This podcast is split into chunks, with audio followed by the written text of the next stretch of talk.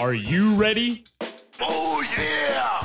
Strap yourselves in for the Gaming Hub. Your hosts, Tyler, You can't handle the truth! Graham, The force is strong in this one. and Steven. You cannot be serious! Let's get started. Alrighty then. Hey everybody, welcome into the Gaming Hub. This is episode number 121, and uh, I'm so glad you joined us this week. Uh, I'm your host, Tyler. Uh, we're joined by our normal co-host. Let's start with Graham. Graham, what have you been playing this week? And uh, anything fun and interesting happened for you? Well, first of all, thank you for saying I'm normal because I was wondering if that was the case. Uh, I've been working. Uh, obviously, that's uh, that's pretty much a staple in my life. Yeah. But I have played some interesting games. I got back into State of Decay 2, and I forgot how much fun that game is when you play co-op, and especially when the person you're with is driving the vehicle and they're just crashing it and flipping it upside down, especially after you put gas in it. Like, so it definitely gives you lots of opportunity to make your own stories, and not to mention running over zombies and swinging the door open. Like, a lot of fun. And you can like just pretty much do whatever you want. So I was enjoying that. Um, like I said, there's been some betas have been out there. Uh, I got into NHL 19, which uh, they said that they dumbed down how many uh, penalties you get by tripping, but I still was getting them. I was on the stream there. I don't know if anybody's listening watched this on the stream, but uh, yeah, it was uh, it was definitely interesting. Do you remember the exact minute amount of penalties you had? I, I do not. Um, it was a pretty I- high number. I think I do. It was uh, 34 minutes. 34 minutes in penalties. Yes, you you took 17 penalties that game. What was the score of that game, by the way, Graham? You want to refresh the memory? Uh, I know what I got. I don't know what my uh, my opponent got. Well, and did well, you you even didn't really get get, that? Yeah. Your opponent scored the goals for both teams. yeah. was it was it something like 17 to one? Is that is that a little too high? Was it more like 13 or 14 to one? I I honestly don't know. Uh, at one point, I just like I just turned it off, and my focus was to get at least one goal, and and I did get that goal. It it doesn't matter the specifics of what stick it came off of. It just matters that it came up on my side of the scoreboard. So yeah. Um. Other than that, uh, there's a, was a beta for or demo. Sorry, not beta, because you got to be careful those words. Uh, I played Mega Man 11 demo on Yeah. the Nintendo Switch, and I tell you right now, those games are made for the Switch. Great little handheld, little platformer, lots of fun. I haven't seen it on the big screen, but I'm sure it's just good up there as well. Okay. You but yeah, played, it was chock full of games for sure. You played some Battlefield as well, didn't you? Yes, we did. Uh, Yeah. Three of us participated in that. Uh, Yep. My my view on it is it's a lot of fun. It looks gorgeous in 4K. Uh, I definitely didn't see like the elements about carrying the gun, so I don't know if they just like restricted some of that stuff and like even rebuilding like the sandbags. Like I know it's a while before the game releases, so I, we played a little bit of Conquest, but I enjoyed the maps. Uh, they do have like dynamic weather changes, which was cool to watch. Like one had snow, and one later on, like when I think second or third playtime uh, playthrough, like it was raining, and you could just see like puddles forming and stuff like that. So I, I enjoyed the game. What do you guys? What you guys played it? What do you guys think Yeah. of it? Um, Steven, you want to go first on Battlefield? You played it. Sure. Um, I played all of one match because there was a something I was way, way, way more excited for on the day we were playing. But we'll get into that later. Um, it, it was it was good. It didn't feel that much different to me than Battlefield One, minus the fact that you only get like five rounds in your in your in your gun, in your magazine, and that that's all you get. So tough. Okay, it's not quite that It's bad. literally not but bad, no. I will. s- I will say though, like you know, to to your point, man, I ran out of ammo more times last night playing Battlefield Five than I think I ever have in Battlefield before. Which is crazy because if you've ever seen Tyler play, he he's not alive for very long. So. But- But uh, do we know for sure if the game was in 4K? Because I, I wasn't playing in 4K. I, I, I had it connected to my capture card, so I was only outputting 1080p. Mm-hmm. Um, and it still looked great in, in 1080p. So I I, don't know if I- it's in 4K. I, I would like to see the full game in 4K. I think it's gonna look I don't know. Really nice. Yeah, I don't know 100 percent for sure, but the the game. You're right. The game looks fantastic. Like the look of the game is great. Um, the weapons, you know, a little more accurate than they were in Battlefield One, which is by design because it's World War II era versus World War One. And I don't know the map that we played the most, the the one in I think Norway. You know, Steven, that's the one you played on. That's a pretty good map. I, I had a pretty good time with it. That's true. It it was it was one of the better maps. Um, at, at least as I can remember of Battlefield. There's that one that you talked about in off the stream, Tyler. The the desert one. I, Yeah, on one. World War or yeah. Yeah. Battlefield One. And I mean, those of you that have been listening to us know that my biggest gripe with Battlefield is that sometimes the maps are ginormous. And you know, you spawn in, run for two minutes in real time, get shot, and have to do it all over again Yeah. because your squad mates can't stay alive either. Um, and like, so this map kind of struck the balance between feeling bigger than like your average COD map, for instance, but not being a pain in the butt to tra- traverse. You know, on foot, Right. on foot. Yeah. So Absolutely. So, Grant, what are your like impressions on it as far as like, you know, Battlefield's your favorite shooter? I, I think that's fair to say. Yeah, no, that's fair to say for sure. Yeah. So, like, you're probably even more excited than I am for this game because this is the shooter you play. So, what are your thoughts on it? Um, my thoughts on it, like I, I kind of agree with Steven. It's not like a huge like leap from Battlefield One to Battlefield Five, but like getting in depth and stuff where you can do like your assignments and stuff like that. So it seems like it's added a, a lot of little features to the game to make it a little more interesting, get you more want to play it like on a daily basis or something like that. Uh, but overall, yeah, I quite enjoyed it. Uh, like I said, the environment thing was really cool. Um, I did like the prone thing and stuff like that. Just messed around with it. Like nothing really like was like mind blowing from that. And the part where like you're you're dying and you can like choose to bleed out quicker or you can like call out for help. Well, every time I call it out for help, they're like, "Yeah, I could help you, but I'm just gonna go this way." So I don't know if people like checking like the scoreboard and it's like, "Well, this guy's not killing a lot of people, so we can just let him die." Because you don't need to be a medic now to revive someone. Like anybody can revive you. So I find a lot of people are aren't doing that, which it's kind of hurts the team overall. But other than that, there's not a lot that really stood out. Like we've only played two maps, and we only played like two or three times. And each game is so long, like you, it's a while before you'll get a different experience that you can talk about, right? Yeah. So, yeah, no, so far so good, and uh, I am still excited for it, and it's still a long ways away. Yeah. So I'm not gonna get too excited because there's gonna be so many other games, and by the time that comes out, I might not even really care that much about it. But I, I will play it because I normally pick one shooter, and that's usually my go-to. Yeah, it was it was close for you between Battlefield and uh, Battlefront 2, right? yes, real close. Yeah. How long did you play Battlefront 2 for? Was it just like that one night? Like other than story, but like multiplayer. Yeah, it was only the one night. You're right. Yeah. Man, that was not fun. No, and I heard they had like the battleship battles and stuff like that, like spaceship battles. Yeah. and I I never gave that a try. So, and that was something like when I played Rogue One or Rogue Squadron for the 64. Like I love the ship battles. So like to see it like even when I played the campaign when you're like going around in the spaceship and stuff like that.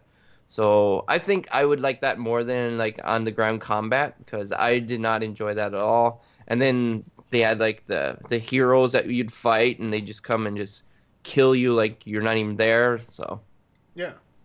Didn't really enjoy it. That's No. that's that's safe Well. I think I think uh, a lot of people are with you on that. Like, uh, Battlefront 2 is a game that I often forget even exists right now. so, yeah, stop bringing it up. Yeah. I don't want to remember it. I know that was a regrettable purchase. Um, we heard from from Steven. I'm going to go back to him here in a second. I'll just say real quick. Uh, I played a decent amount of games this week. I played Golf Club 2019. Steven and I played that uh, last Saturday. Streamed some of it, and uh, it went really well uh, for one of us. And but uh, but Steven, you put some more time in that game, and like uh, You know, got uh, where you I think, I think where you feel a little bit better at it. Um, golf games are kind of my thing. Like it's it's one of those games that I'm just pretty good at. But uh, but that was fun, and then uh, a lot of Madden this week. Got through a lot of solo challenges. I think I earned like 120,000 coins this week or something like that. Um, and uh, Battlefield 5 we talked about, and the last one I'm gonna leave or NHL 19. I played some of the trial. I'm writing the review for the XboxHub.com. Uh, we are the official podcast of that site, so uh, look for that. Uh, Madden review is posted somewhat recently, and then I'm, I'm writing the NHL 19 review. Uh, played some of the trial. I'll be playing more of that through the weekend. But Steven, I want to go to you for the other game I've been playing because you have been playing quite a bit of it yourself, more than I have even. I have. So tell us I about have, it. but but first I'm gonna start with what I've been playing through the beginning of the week before, because the, the last I'm gonna end with the best. 'Kay. So you know I, I haven't played that much Madden as much as I wanted to play. Um, I did stream some Red Dead Redemption on Tuesday. I mean that's gonna be kind of a recurring theme I think going forward through the uh, through the release of the second one, you know, just playing through the story one more time just to remember it all and so I can remember the characters. Because I feel like Red Dead Redemption 2 being that it's a prequel will have like uh characters that are in the second game and and be or that were in the I'm trying to get the order right. That we're in Red Dead Redemption 1, which is the Yeah. furthest into the story, they're gonna. I I assume some of them will be in the Red Dead Redemption 2, and so I'm trying Yeah. to remember them. Um, and and like like some of, confirmed, isn't it? Because don't don't we know we're gonna see like John Marston in? Yeah, no, I, I Oh, didn't mean like, Larson. sure. I, I meant some of the the side side oh, characters. okay. Like Yeah. uh, I I finally ca- or I did the mission where you rescue like the snake oil salesman. Yes. And someone in someone in chat mentioned that they would they want to see him um, back in the second game, and I agree. And it, and honestly, I'm glad I've been playing it because I would have forgotten about him. To be honest with you, I don't know if like I would have enjoyed him in the second one. I just think I would have forgotten because it's been so long. It's been like five years since I've beaten the first game, um, and that is kind of what sucks about gaming over movies with like chronological stories like this that take but yes, a story for a different time. Um, but so after Red Dead, obviously the big the big thing I've been playing is uh, Spider Man. Um, I I ended up having to take the day off work today because I had a plumber coming out to fix my uh, my garbage disposal, and it was kind of a blessing in disguise. I mean, it sucks not getting paid, of course, but uh, I got to play Spider Man for literally like eight hours, nine Yeah. hours today, because I I played it from like eight thirty to four o'clock, um, with only little minor breaks for for things. Um, and and I played it like three hours last night too, so, so I, I already have like eleven hours into the game, and, and it, it came out today technically. Um, so I, I could I could speak on a lot of things, but we're gonna Oh. save most of the the Details. uh, details Yeah. for the review. Uh, that's a Patreon specific or a Patreon exclusive Time show exclusive. Yep, coming yep. coming next week. Um, but like just thoughts on the game, like quick hits. It's so much fun just to traverse around. Um, I I'm not one to collect collectibles. Um, I think most games just throw it in to pad their gameplay. But in Spider-Man, because it's fun to like roam around the city as Spider-Man, like I'm doing them all because it's it kind of gives me a reason to do them. Um, like for instance, I've been chasing pigeons, and I never would do that. And like I think Grand Theft Auto had it was either Grand Theft I think it was Grand Theft Auto. It might be Assassin's Creed where you had to collect like 50 pigeons, and that was stupid. But in this game, it's fun because you're Spider-Man. So I I'm just having a blast with it. I'm already like 44%, I think 43% of the way through the game, like completion, like the little percentage thing. Yeah. And and I've only done like three story story missions cuz um I've been just doing literally every side thing I can find.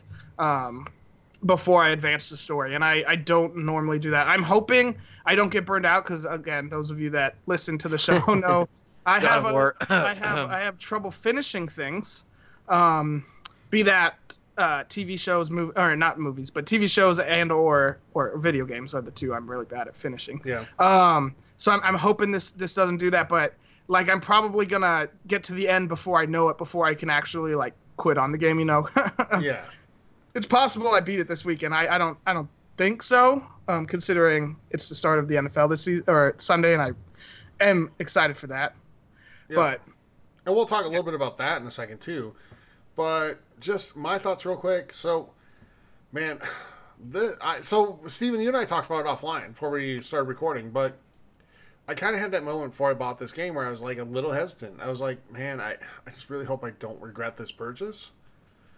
And then I did it, and you said kind of you, you understood that feeling at least. Um, but man, I feel silly for feeling that way at this point. This is the most fun I've had in a video game since Sunset Overdrive, which you guys know I rave about on this show. It, this game is so much fun. Like it's just it, it's not it's not a perfect game by any means. It's not a bad game. It's a really good game. It's not perfect. It's not going to win game of the year, but it's just really fun. And if this is sort of a signal of what we're going to see from the fall release season, like man, I'm looking forward to this fall because this is a great way to kick it off. And uh, man, I'm only 15% through.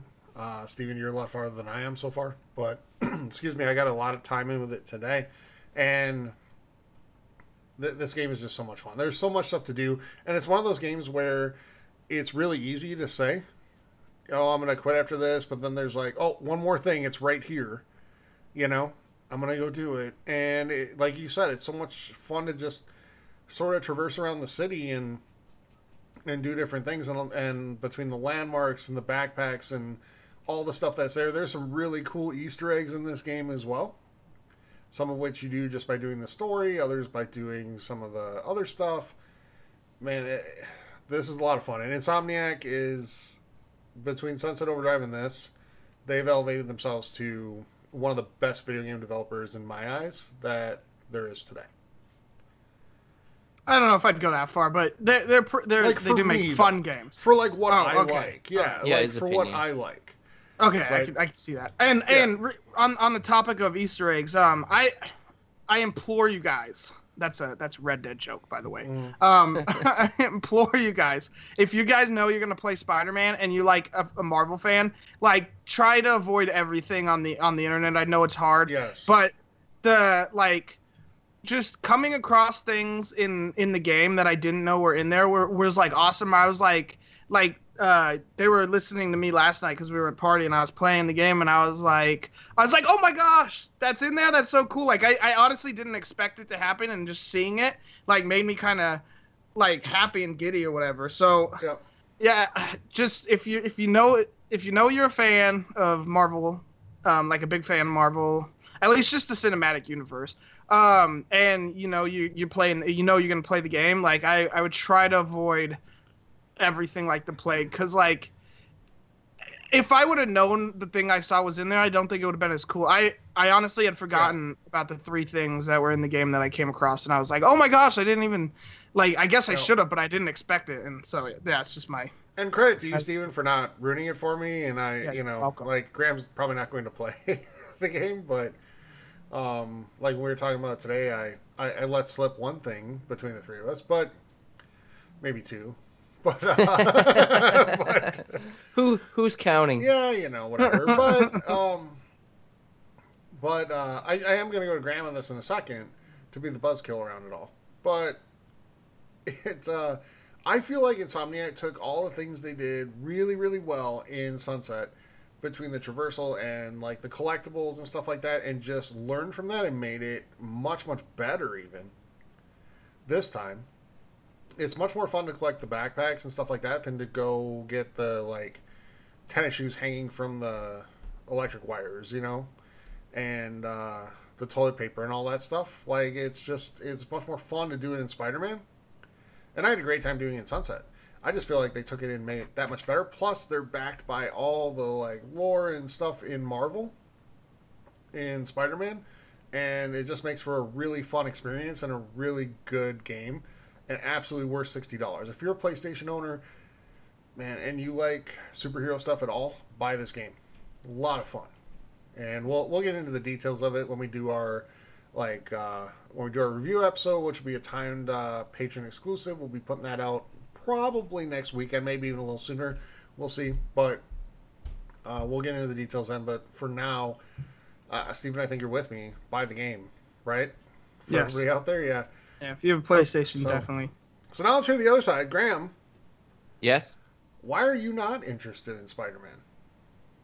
the the main reason I'm not interested is in it is there's so many games out there now that I've been playing and working on, and I know there's gonna be a lot more being released real soon, and I just I pick and choose, and the Xbox is my main system to play on, just because kind of like the achievements and the gamer score and stuff like that.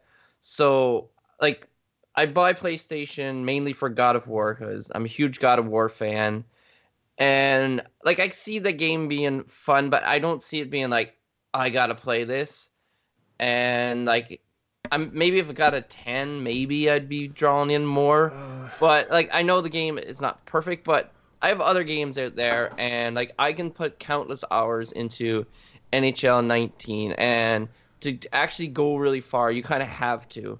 So I feel like I'm just not going to dedicate the time to it. And like basically, I last time I used my PlayStation was for God of War, and like there's a few reasons, but like there's not a lot pulling me into it to make me want to go purchase it.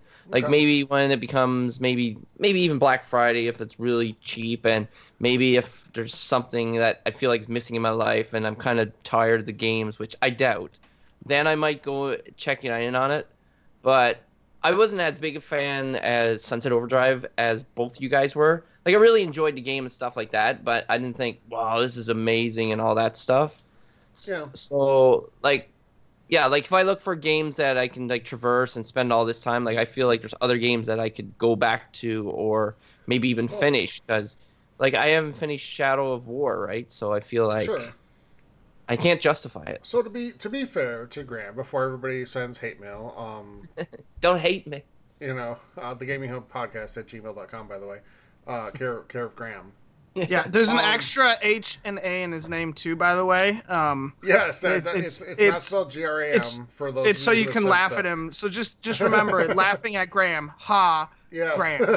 so, but But no, no. I, I mean, but no. Anyway, we're- real, real, oh, real quick, Steven. Real you go, quick. you go. So, Graham, in your Absolutely. defense, two of the four games you're looking forward to most this fall come out next week, correct? Yes. So that's I, I guess I'll you know we'll give you a pass on that. And I will say this: like Spider Man is a single player game, and it's a very well done one, and it's super fun. But are you missing out on anything by playing it in February versus playing it now? No. Um, you, you might get some stuff ruined for you if you go on sites like today. You know there are gaming sites out there where like every other article is about Spider Man. Mm-hmm. I And- understand that. So you might get something ruined for you, but it's not going to take away from the core experience of the game. Steven, go ahead. Yeah, I was just gonna say for for those of you that might be listening that are like Graham that want the game but maybe not right away, um, I bet you there's gonna be like a Game of the Year edition that Yeah. includes all the DLC, and I bet you it's gonna be reasonably priced. It might come out for sixty, but or it will probably come out at sixty, but it will drop pretty quickly. And I mean, how, how long's the turnaround on those? Like, I I think once like March or April of next year hits, where there's a little, or at least Yeah. April, where there's a little more of a lull, like that might be the time to get it when they're when you don't you you finished your holiday window games, um, you finished the early part of next year's games, and now you can go back and play like the Game of the Year edition. Exactly what I would do with the Tomb Raider games if I was Well, and Steven, not game that's, sharing. that's kind of our plan for Assassin's Creed, isn't it? No, well, a little A bit. little We're just gonna wait for Oh, it yeah. to drop twenty dollars on Black Friday to buy Right. it, but. But doesn't this game just scream thirty to forty dollars on Black Friday? Because it's coming out early September. You get, Oh, I'm sure, yeah. You get your initial sales out of the way. Like this, this game to me seems like a no-brainer for a, a Black Friday sale. And I'm not encouraging people to wait uh, until then. But for people like Graham, Graham, would you buy it for thirty dollars? I'd probably buy it for 30, but I don't know if I would play it right away. Like if I see that there's a good deal and stuff like that, then Yeah. maybe. Or maybe I'd just keep waiting because it's only going to go further down in price, and the game is not, going to change. Unless 'Cause it's grand- Black Friday sale will happen, and then the game's gonna go right back to sixty. Yeah, so maybe I will pick it up, but I can't say I will play it at that point. Okay. Because okay, so if I go to YouTube, and I probably don't know the answer to this, I'd be like, okay, I'm either gonna play Spider-Man or Red Dead 2. What are you gonna tell me to play? Red Dead well, I'm gonna tell you to get Red Dead the day of release, not Yes. on Black Friday. But Yeah. Red Dead has a multiplayer component to it that's going to be a big part of the world and the game in general. Um, so you, you kind of want that day one. Yeah, I don't know if I'm gonna lean towards the multiplayer aspect of it because like like I know it's a bit later, but Fallout 76 like that probably will be the one I will go for as my So multiplayer. Steven Graham's starting to talk as he's starting to use verbiage that makes it sound like he's going to buy Red Dead. Well, he is the richest out of the three of us, so he can afford He it is. for sure.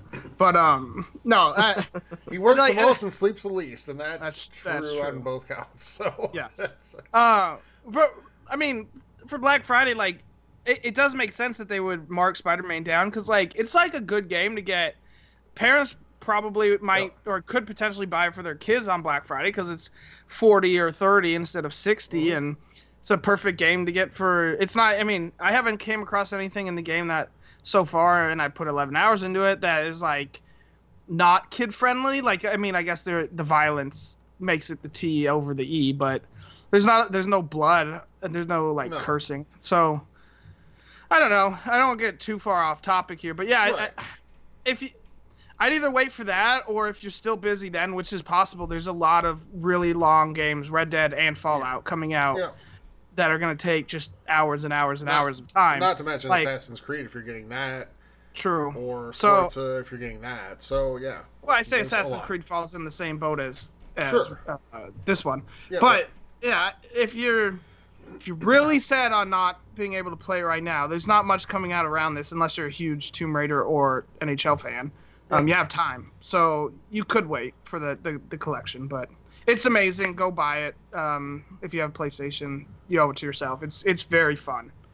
Yeah, and like I said, we'll have uh, we'll have a review episode uh, completely dedicated to Spider-Man. Uh, probably about a week from now, in the next seven to, to nine days. So we look forward to doing that. We want to complete the game before we do that, so we'll have that up, and that'll be a timed Patreon exclusive episode. So, all right, let's get the business out of the way first before we jump into news, guys. And uh, like I said earlier, we are the official podcast of the XboxHub.com. So head over there for all the latest in Xbox news. And even if you're a PlayStation fan, there's a lot of, you know, any third party releases, there'll be news there as well. So the XboxHub.com, and they have a sister site called the SwitchHub.com for anything Nintendo related. Um, Grant probably gives them about 80% of their uh, visits. but no, that, that that's nice doing well. So the SwitchHub.com as well. So uh, we have a few different ways to join our community. And uh, the first one we want to mention is Facebook. So go on to Facebook and look up the Gaming Hub forums, join there. And you can also go to Twitch, where we're broadcasting live right now, and look up TXH Gaming Hub on Twitch. Make sure you hit follow. And from either of those places, Twitch or Facebook, you'll be able to uh, click on a link for our Discord channel. Uh, please join that that's where we probably have the most like active conversation with our community and a lot of different stuff going on whether it's about any games coming out or just general discussion but also for like our Madden franchise league which started just a few days ago uh, really excited to get that going if you still want to join absolutely time to do that you just have to join our community and click on uh, the links in either uh, facebook and probably better bet is, is discord to join in on that uh, that's a Madden 19 league on Xbox One. And uh, we've got an NHL tournament that we're starting up pretty soon as well. That'll be using NHL 18 uh, through EA Access on Xbox. And uh, Discord's the best way to get all the information and just chat about all of that, that uh, that's going on. We also have a Minecraft server, which we have quite a few people taking part in. And again, Discord's the best way to kind of get all the information for that. So please join that. You can follow us on Twitter, TXH Gaming Hub, there as well. Uh, like we mentioned earlier, email us when you send Graham your hate mail for not liking Spider Man. Um, it's the Gaming Hub Podcast at gmail.com. And finally, uh, we have a YouTube uh, channel. It's the Gaming Hub Podcast on YouTube. So, uh, we if you want to help support the show, though, there's a couple different ways to do that. First is on Twitch, like we said, uh, follow the show, but also if you're an Amazon Prime member, you get a free Twitch Prime sub to use every single month for absolutely free. And if you choose to spend that on us, we'd really appreciate it more than you know. Uh, if you don't choose to spend it on us, spend it on somebody. Help support somebody that's growing their channel, putting out content, and uh, help them grow. The other way is Patreon. We have a Patreon page, patreon.com slash gaming hub. And we want to spend out, or send out a special thank you to uh, our newest patrons, Thomas, Bradley, Brian, and Khalil. Thank you so much. Uh, we appreciate, like I said, more than you know. You're, you're helping the, support the show and the community, and you're helping us grow and achieve the things we want to achieve. So, thank you so much for that. If you thought about joining Patreon, now's the time because one week from tonight, we're going to be doing our patron exclusive giveaway of a full $60 game. And what better month to get in on that because you'll get to pick from games like, you know, maybe Spider Man or some of the other big releases coming out in the next 30 days. So there's uh, there's a lot of big stuff coming out now. We're, we're officially in the fall release window. We're giving away a full $60 game, and if you join at the $5 up level, you are entered to win uh, a game, a full $60 game every single month. And uh, we'd love to have you help uh, support the show and the community by doing that and, and have a chance to win a, a great game. So now's the time again, patreon.com slash gaming. All right, guys, anything else before we actually head into news for the week? Yeah. I Yeah? not saying I hate Spider Man. I'm just saying I'm not getting it. Graham hates you Spider say Man. hate mail. Graham hates Spider Man and he hates like everything good in this world. it's not true. No, I have a heart. I know. So, all right, let's head into news on that note. In the news, And news. let's start with Anthem because BioWare has announced the Anthem demo release date.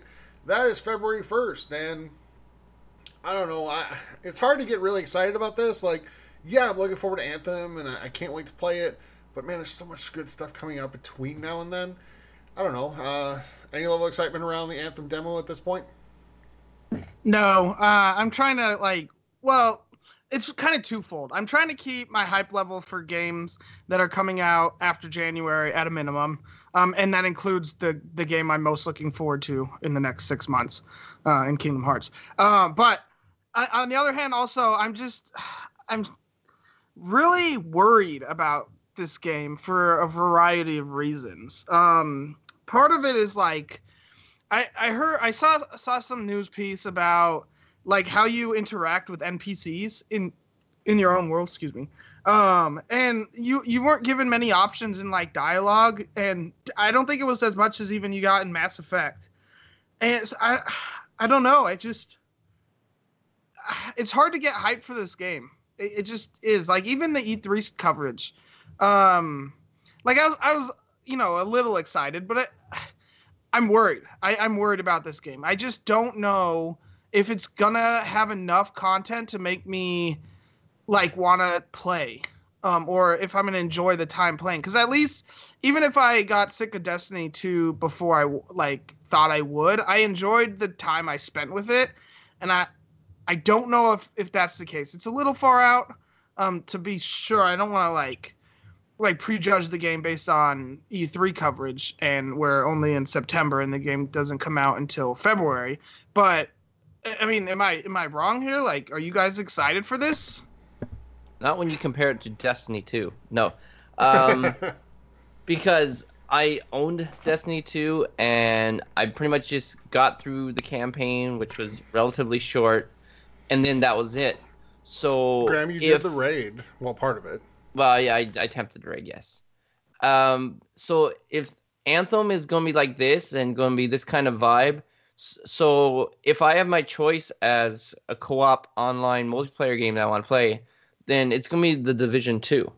I'd rather play something where we know that it's not going to be too ambitious or something that's probably going to maybe I don't know if function better is word I'm looking for, but like I said, the, the demo will be what tells me if I'm really going to enjoy it, especially Yeah. if I play online with uh, these two guys and maybe somebody else. And Mm. if it's a really enjoyable experience and stuff like that, well, then that will tell me if I want to get it. But Yeah. Graham, let me let me ask this real quick. Graham, you're Yeah, a go ahead. huge Mass Effect fan, right? yes, the original trilogy. Yeah, yeah. Andromeda, not so. BioWare is the team behind that. See, and And that, That- and they're the ones like it was their B team making Andromeda yeah, because the A team was working on Anthem. Yeah. So with that being said, then it does restore some hope because I thought they did an amazing job with that whole world of Mass Effect. And mm-hmm. I know like Mass Effect was a trilogy and it spanned it over three games, and I think the f- second one and third one was two discs. So these these were pretty massive games. Yeah. Ma- Mass Effect games. Um. So, and like this is like uh, like Xbox One X, so I'm sure this game will be pretty massive itself. So, yeah, with that being said, that does give me a little more faith, and I'm sure after playing the demo for so long, like I'll know if I'm ready, and I think this is going to offer what I'm looking for. Well, So- let me ask you this real quick before Steven Yep. goes, because Graham, like you, there, it's natural to compare Anthem and Destiny, right? Because Anthem seems like EA's answer to Activision's Destiny. Yeah, and I I bet you they wish that the comparison wasn't made either. Well, no, I mean Destiny is still done very well. Like outside of because you hear a lot of negativity about it, but it has a loyal player base. Yes, Um, what needs to be different for you no raids. to say, okay, well, other than that though, like Yeah. what needs to be different? Because it's clear you just don't like the raid format, or at least the kind of raids that are in Destiny. Well, okay, Um, yeah, I wouldn't just say the raids. Um, what's the other thing called strikes, right? Yep. like the strikes just seemed like it was the same thing rehashed over and over maybe a little bit of different environment but it was the same boss and there wasn't that much variety like Mhm. there wasn't that many different types of enemies there was like the alien or the robot type and maybe the other like two more there wasn't a lot of variants Now, there's, so- Des- there's Destiny fans like screaming at you right now probably for not knowing the names the, of them. the wrong Yeah. name. the robot ones. Yeah. yeah, the robot ones.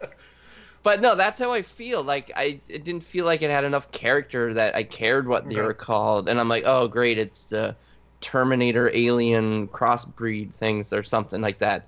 So I think this game, like the environment, will offer a lot more, and I think it will be a better looking game.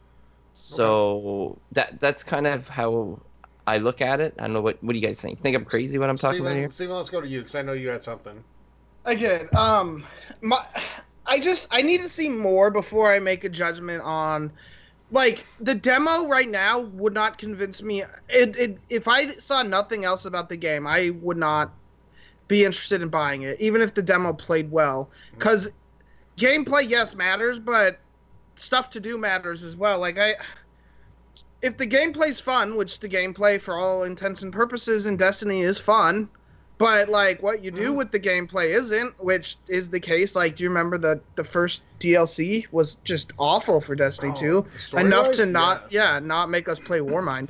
Um, and like, so I'm worried about it. So I need to see more of the game before the demo comes out to make any judgment. I'll probably play the demo, but I. I can't like right now as it stands. I'm not going to be Let- more let than me- likely buying. Let me put it this way to you guys. Right right now you have to make a decision. You can only have one. Anthem or, or Division Two. Which one are you buying? Neither. I'm saving my money and buying Kingdom Hearts 3 on both No, systems. you're, you're gonna buy one. Which No, I'm would buying? Kingdom Hearts 3 on both systems. Okay. So Graham. Oh, that's tough. Well, I think I think I'll go with Division Two, just because I'm thinking of other people and the enjoyment of it, and I don't know. And some people are worried about Anthem.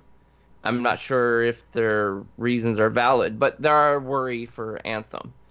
I never heard any worry of Division Two, and everyone seems to be excited. And the E3 demo or the showing came off better, I think, for Division Two.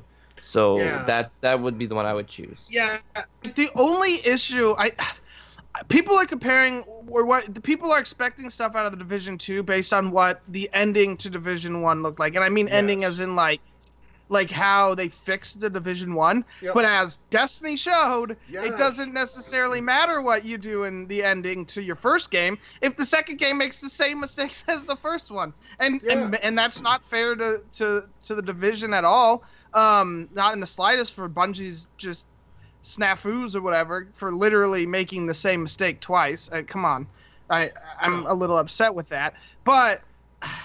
But there's no I'd guarantee. probably- Yeah, there's no guarantee. You you can't be sure that the Division Two will not make the same mistakes. And I remember they said what there was like six raids in the division, and that might throw Graham off. Um, but do they say if those were going to be in the game from the start, or if those were going to be added in as time went on? Do I you don't remember? I don't remember honestly. Yeah. And Graham, So- not not all raids are the same. Yeah, Sure. yeah, yeah. I know, I know.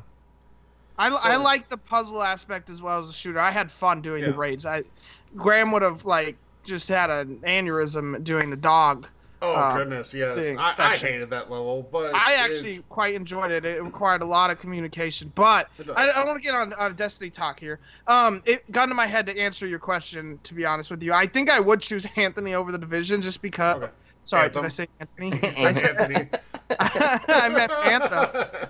I combined Anthem and Destiny. I would choose Anthem over the division just because I, even with like my worries about it, I, I just prefer like the sci-fi over the like post-apocalyptic, like setting. You know, okay, and sure. and that's the fair only reason. And because I'm not a huge shooter fan anyway, so that's that's Is- why. Is if I there, had- is there a messaging problem around Anthem right now? No, Because- I don't. Tell me I what. think- Tell me what the game's about. well, that's a good question, but So- I I think well they they're five months away. Like, can we give them till? Is it wise to market right now? No, Like- and, and I'm with you on that. I am. But we live in an age where, like, the video game community wants all the information on everything right now. Yeah, You know? I, I think if if in November or December we still don't know what the game's about, then yes, we can be worried. Um, Yeah. But right now, I I'm worried, but not not because they haven't shown anything. I just I worry about what they have said because it's like they've given us an incomplete picture, and now I'm just trying to piece together all the possibilities, and Yeah. not all of them are good. No, I, I agree. And it's not as bad as, like, Death Stranding, where we have absolutely no idea what that game's about. We just FedEx. see, like, It's that- yeah, it's like it's like mail delivery. It's like half that Kevin Costner movie, The Postman, and half like weird, like you know, babies uh, down your esophagus or something. I don't know. yeah, no, it's it's weird. It's, it's really weird. weird is a safe description. Um, and at this point, they're just banking on trust in Kojima, right? But you know, Anthem doesn't have that type of iconic name behind it, so it doesn't conjure up the, the amount of trust that Death Stranding gets. I think there's a huge messaging problem about De- uh, about Death Stranding about Anthem because nobody really knows what it is yet, and, and people are super impatient. Like we talked, we talked briefly last week. Like people expect to be able to send a tweet and get a response right away, or they have literally a fit. Yeah, You know, and that's not fair to the developer because the developer. I agree with you, Steven. They should like the the right thing to do. The smart thing to do is to say we're going to plan our marketing out. We're going to let all these behemoth fall releases get out of the way, and then starting in like probably like right after Christmas, start ramping up sort of the the information about Anthem and get word out there for people to build up excitement because by the time Christmas is done, people will be kind of ready for a new game, right? Um, but people aren't nearly that patient. So Yeah. right now, when you ask most people like which game do I want, Anthem or Division Two, and right or wrong, they get compared, they get lumped together. A lot of people say Division Two right now. yeah. Uh, And uh, another thing too about what you're saying about marketing is okay. You're saying okay, uh, Andromeda was the B team, and this is the A team of Yeah. Bioware. Yeah. But like marketing is not gonna say, well, you may not have liked Andromeda, but that was our B team, right? So everyone's like Well, they did like though. They Well, did. they do, but after- they're not. They're not like, after it was advertising released that, right? and like crash and burned. Yeah. So- like it so wasn't we- on commercials. we Sure. know it's we know it's Bioware and Bioware, so they're thinking, okay, well, the last Bioware game wasn't very good, so then it kind of so I see how marketing wise, like some people might get more like hesitant when they hear it was Bioware and they're like, sure. ooh, their last game wasn't that good. So Yeah. yeah. I know that they made a point to point that out because mm-hmm. obviously they had so much backlash for Andromeda, and they would like to distance themselves from Andromeda because it's a different team, but they're still under the same label and title as Bioware. So Right. I think that's kind of hurting them as well. Maybe. I think you're allowed a, a dud here and there, though. I think they built up enough credibility, don't you? I mean, Yes. so anyway, uh, we don't want to make this entire episode about Anthem and Bioware, so we'll, uh, we'll move on. But um, Steven, something that you felt really strongly about when we did our Madden review episode. I want to get your thoughts on this first. 2K, you know, NBA 2K19 just came out. And if you buy the game and you happen to live in um, Belgium or the Netherlands, uh, we have listeners from both countries. So if you're listening and you live in one of those places, please uh, contact us. Let us know what you think about this. But the the packs you can buy in their version of Ultimate Team um, are not allowed to be bought with using actual uh, you know uh, money in NBA 2K19 because of the law changes around microtransactions and loot crates, etc. 2K this week put out a statement like encouraging players to contact their like government representatives in those countries if you live there to say no it's not gambling we want this and i feel personally like this is just super tone deaf on 2k's part like to where the gaming community in the majority of the gaming community is on this but steven i want to get your thoughts I mean, EA's got to be celebrating right now because now they don't look like the worst company. Because 2K, congratulations for taking. You didn't take the mantle yet, but you, you, you get you're well on your way there. That that was just whose idea was that? That's what I, don't want to know. know. Like- Whose bright idea was that? That that was that's stupid. It's stupid. It's no one in their right mind that has any like idea how the world works would think that was a good idea. Um, no and that includes companies. Companies should know like what will market well and what won't. This statement makes it leaves a sour taste in my mouth for sure. Um, and I'm sure it does with a lot of people. It's it's just it was a dumb dumb thing to do. Like how I just I I have no words almost. i Um, know At least not show appropriate. That would be a first. but I, like I just come on 2k think about what you're saying here like you people hate loot crates and microtransactions and you want people to contact their representative in government to say yeah we do want that no no we don't no we don't i don't live Yeah. in belgium so i don't want to speak for any belgians or what was the other country you said um Netherlands. Netherlands. the Netherlands. Yeah. so I won't speak for you for you guys because I'm not you guys, but I mean, I wish we had that here, like where it was banned. To be honest with you, but I mean, I'll say I'm a defender of the Ultimate Team model, um, but I think this is just really out of touch with where gamers are in at like the majority of people who play video games. And I just feel like making that statement just seems like you know it's basically saying like we don't think it's fair that we can't have more money, so please contact them so you can give us more money. yeah. No, I agree. And I just I don't see how this comes across in a positive way at all. Graham, what do you think?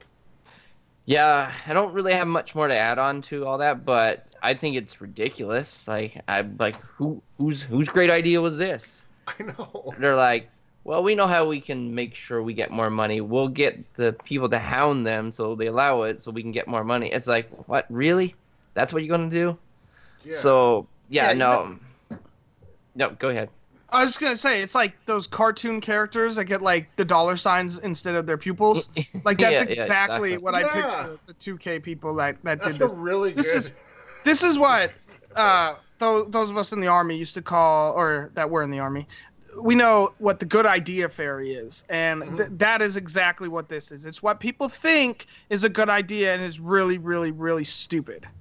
And and this this was definitely someone with money symbols for pupils with the good idea fairy on their shoulder. Just Like, just pitched this is idea. the type of statement you put out when you want people to contact government to say, you know what, video games don't make people violent. Stuff like that.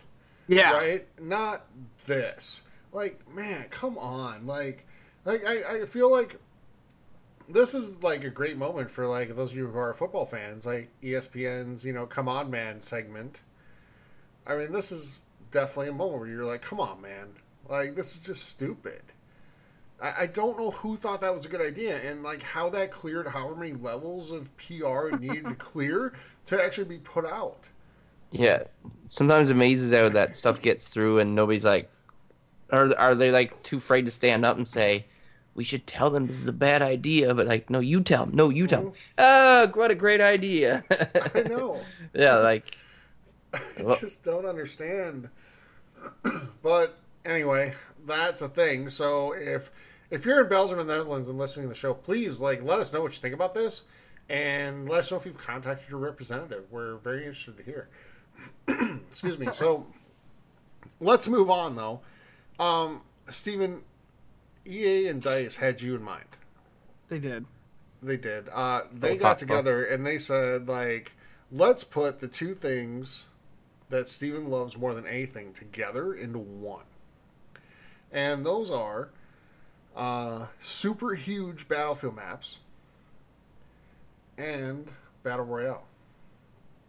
So, Battlefield 5, uh, Battle, Battlefield 5's Battle Royale mode is called Firestorm. It is 64 players instead of 100. It's based on uh, four player teams. And the promise is that it's going to have the largest Battlefield map we've ever seen. How excited are you, Steven, to play this? Well, I think that what they were actually thinking was how can we make sure Steven does not buy our game? Because we don't want him making other people feel bad just because he's such a good player at Battlefield. That's what they were thinking. That's so exactly I, I'm not. I I could literally literally not care any less about this um, now because I it's I, I all confirmed basically what game I will be playing shooter wise for the little bits of time I play. It'll be Call of Duty, um, and I know that has its own battle royale mode, but I just wh- wh- where where do people get this this whole like bigger maps means better, and. Did you you mentioned that that it's only going to be 64 players, right? Or Yep. did Yep. yeah. yeah. So you're gonna have a bigger map with less people on it. Okay. You know the worst parts about like the battle royale, and actually Fortnite doesn't have these, but PUBG did.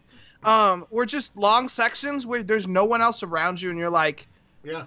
What what am I? I'm just okay. I'll go to the next circle and and camp out or something. That's boring, man. I, I'm not gonna lie. Like to me, I, I guess some people like it. If you're the type of person that likes watching, you know, paint dry and grass grow, you probably like sitting around doing nothing. But I don't. And if you're gonna have 64 people on a gigantic map, um, and it's Battlefield, so you know it takes their gi- their version of gigantic is bigger than anyone else's Yes. version of gigantic. And it's gonna Uh, be bigger than that. So It's you're getting into like national park territory at yeah, this point. Yeah. you know, you know who will never, like- you will know who never play a round of whatever they they're calling it, fire team or so, firestorm. Yeah, not me. Definitely not me.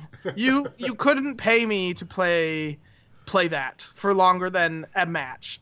And you're gonna play because we're gonna have a private server for uh, Battlefield Five, just for our community. yeah, and we'll play conquest like good humans.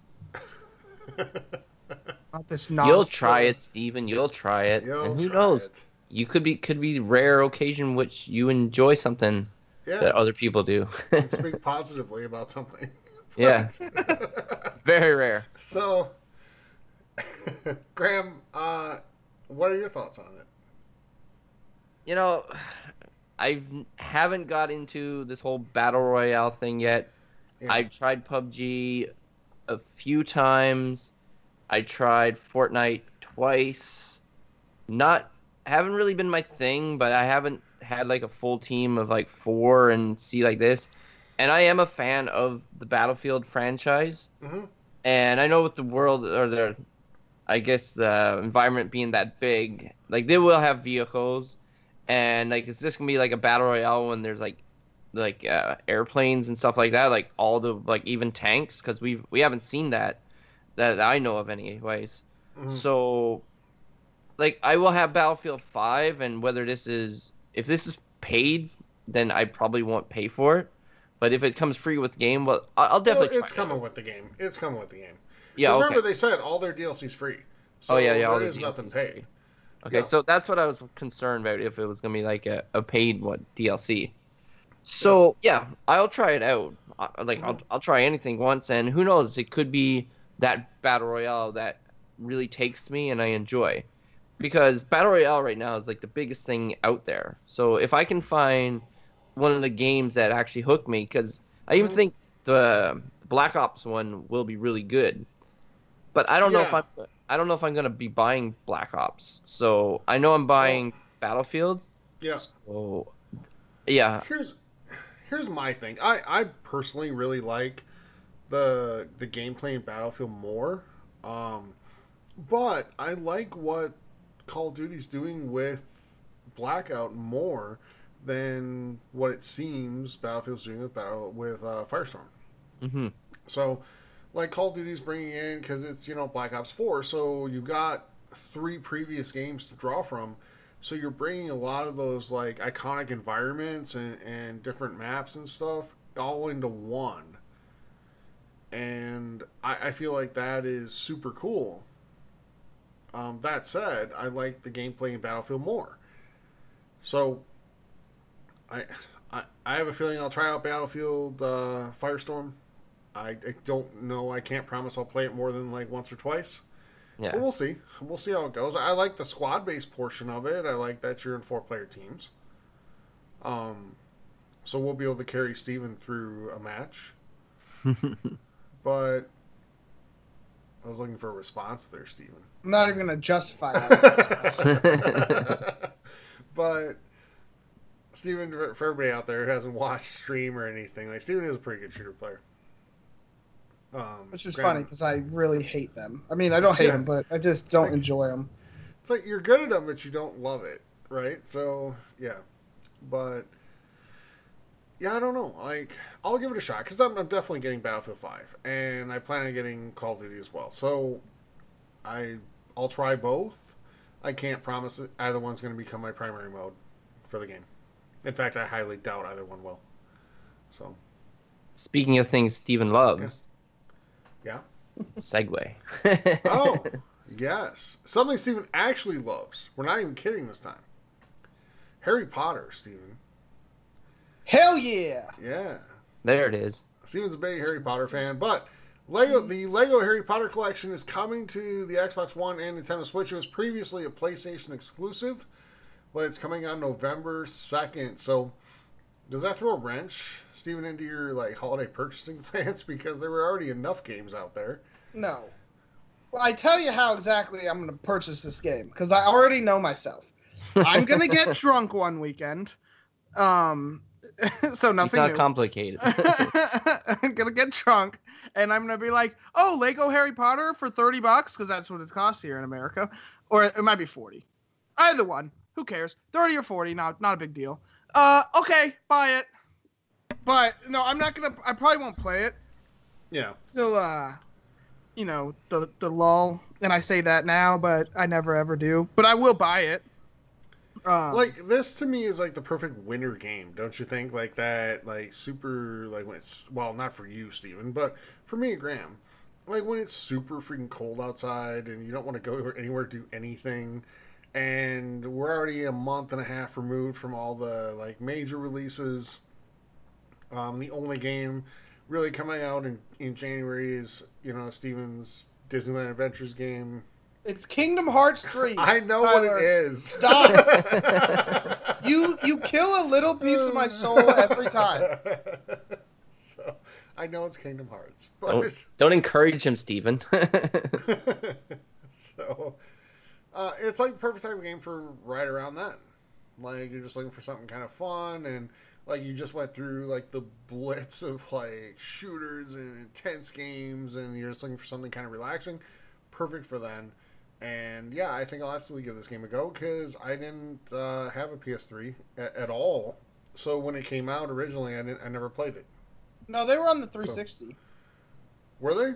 Yeah, I had. Uh, Oh, it's just exclusive to. PS4.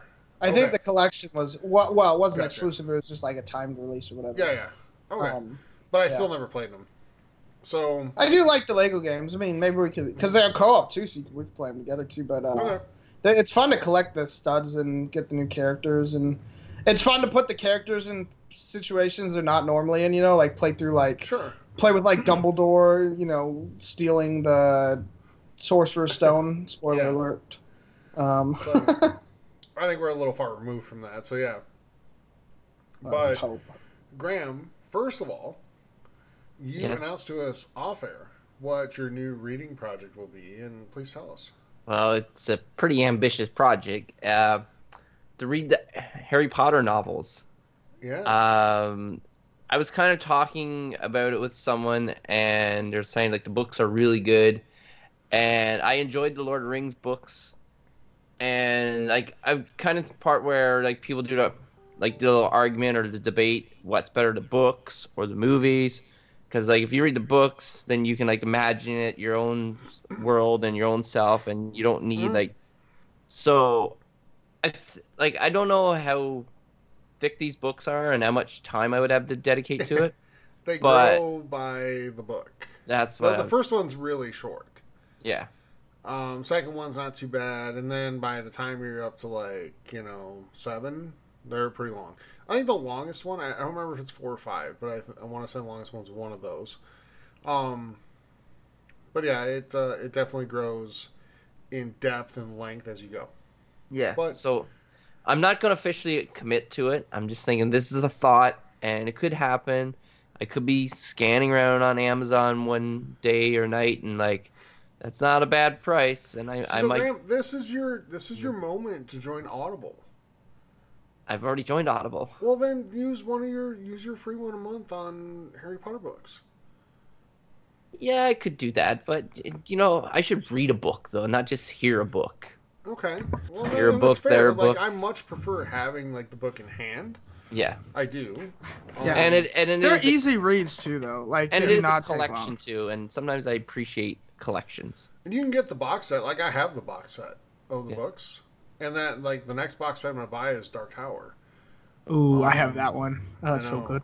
Like that, I'm- I'm- that's one I absolutely want because I'm a huge Stephen King, Stephen King fan. Like Stephen, I think I I sort of turned you on to Stephen King a little bit between me and someone else who listens to the show, but yeah, like Graham, you should do it, and I, I think it'll be it'll be good. I just want to know, like, what superpower does Can that you read a person book? have?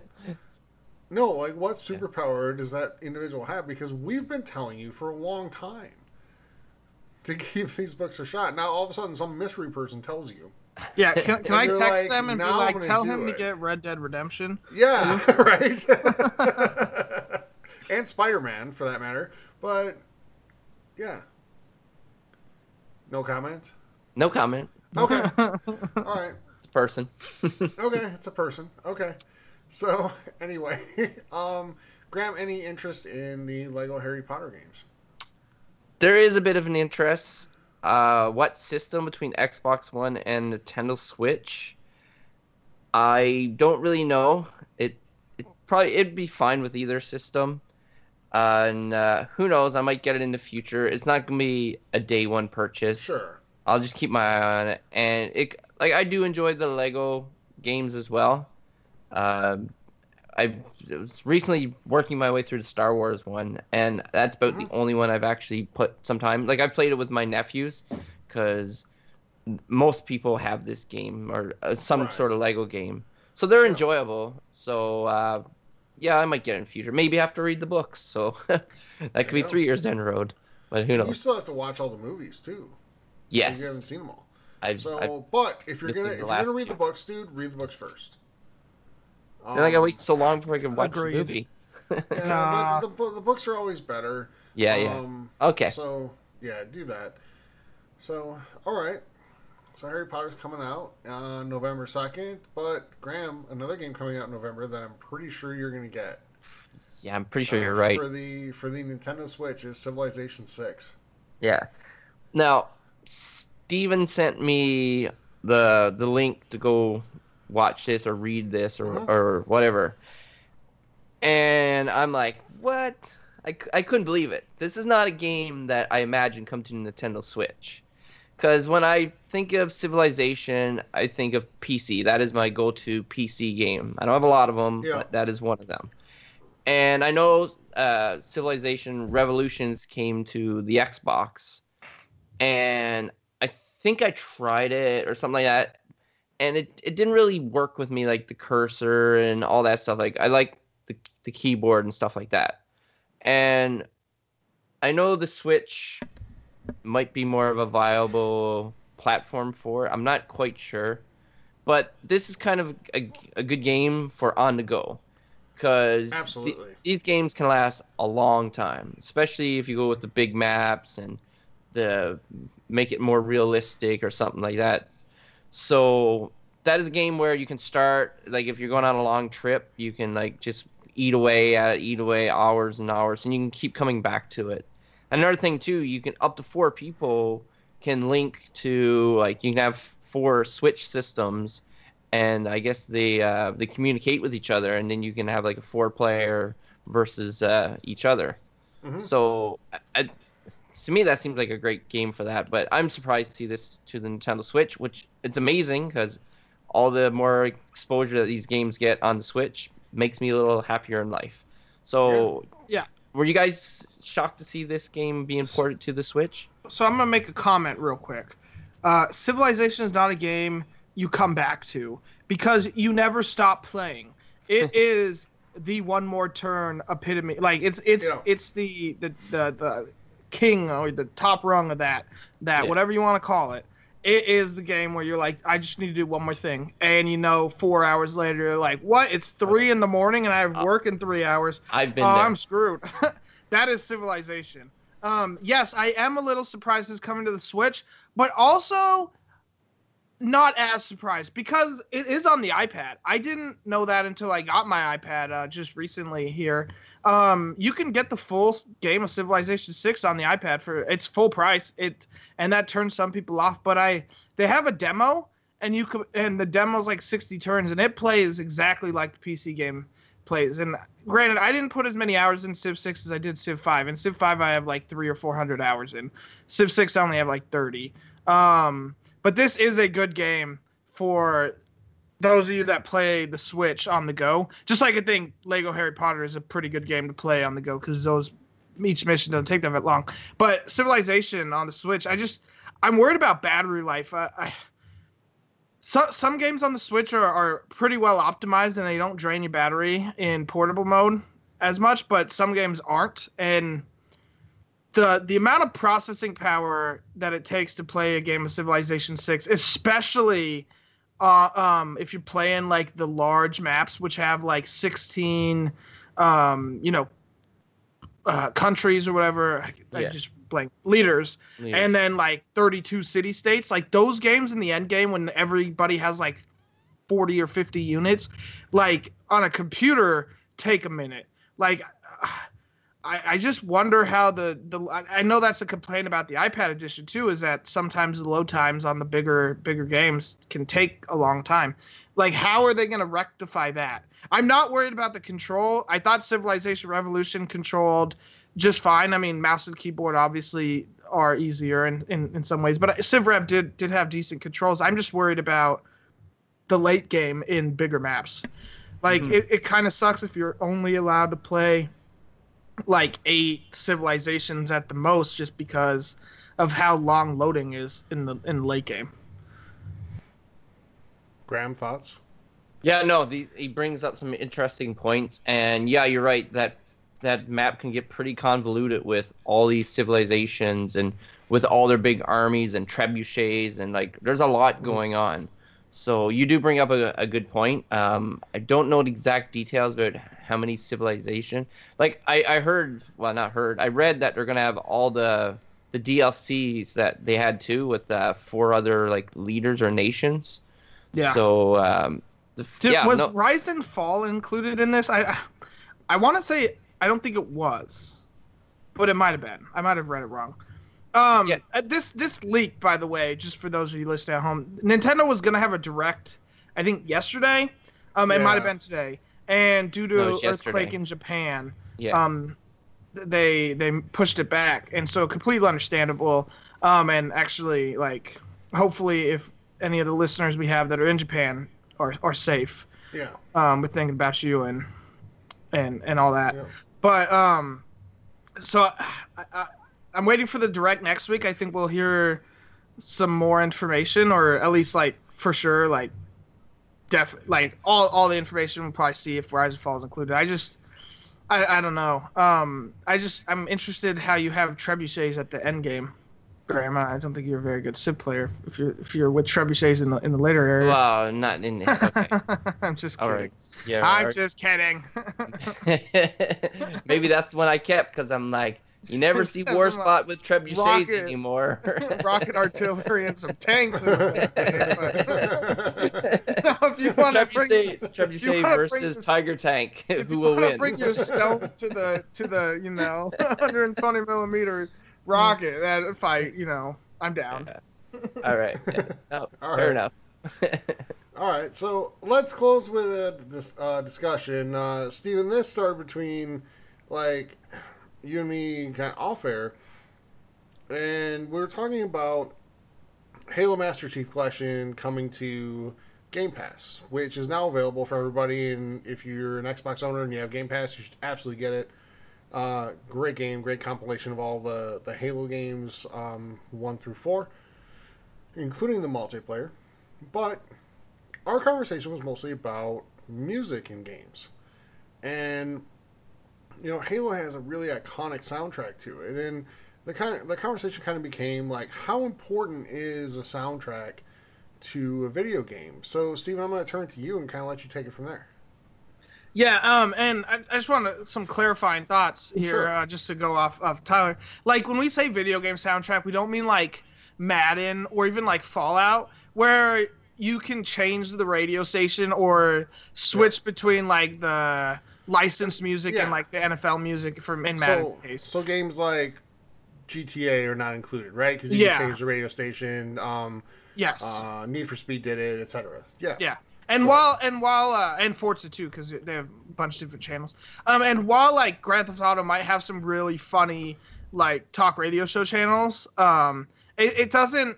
It's not what I think of when I think of soundtrack. Halo is like the to me is the epitome of video game soundtracks. Uh, but Mario could could throw their their their stake in there. The Mario might be more iconic. Um, I, I think everyone when when you name Mario music, Yeah. like can think of at least one song from Mario. Yep. Um, what whatever it, ha- it might not be the theme song. It just might be based on a joke about Mario's favorite um, outerwear. But but uh, but yeah, I, I I don't know. I want to hear your guys' thoughts on like what you guys think of of or, or sorry, I meant to add one more thing. One more thing. Yeah. So like, uh, as in Dark Souls, Dark Souls came out. Um, Dark Souls three. Actually, shoot, it's probably been three years since Dark Souls three came out. But It's it's just it's it's stuck with me because you you'll be playing the game and the music will be going, and you get to a boss fight, and the boss music in Dark Souls is very good. And Mm-hmm. then like, you know, you'll you'll hit the second phase of the boss fight, and the music will ramp up and just Mhm. make the fight extremely intense.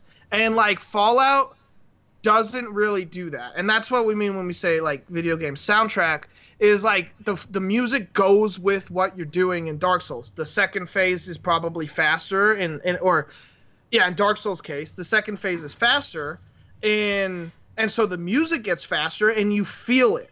But like Yeah. in Fallout, you could be like rocking out to like classical Beethoven and killing super mutants. And it doesn't it doesn't take away from the game, but it doesn't add to the game. And so Right. we want to talk about how important video game soundtracks are So to games. it, it's this is where video games are closest to like movies because you watch some of the most iconic movies of all time. Like say you watch star wars with no soundtrack. It's not nearly as it's not nearly the movie that we all know and love. Yeah. you know you watch any movie without the soundtrack it's not the same. Yeah, and if watch a horror movie without uh, the soundtrack, Yeah, you won't be call. scared. Because that Yep. deep like they they make the music in horror movies and they do it in horror games and i think the best horror games Yep. do it really well is that deep like bass and there's like a Mm-hmm. pitch level and i can't remember off the top of my head what exactly it is but there's a pitch where it's it makes your like uh flight or fight like inceptors in your brain like kick kick off and that's what Mm. like adds to your intensity Mhm. and without that like the, the movie's not as scary if at all scary hmm um and yeah Yeah, so Graham, let's go to you. Can you think of any games that, you know, when you think about it, that the music, the soundtrack in the game really just enhance and add to that experience for you?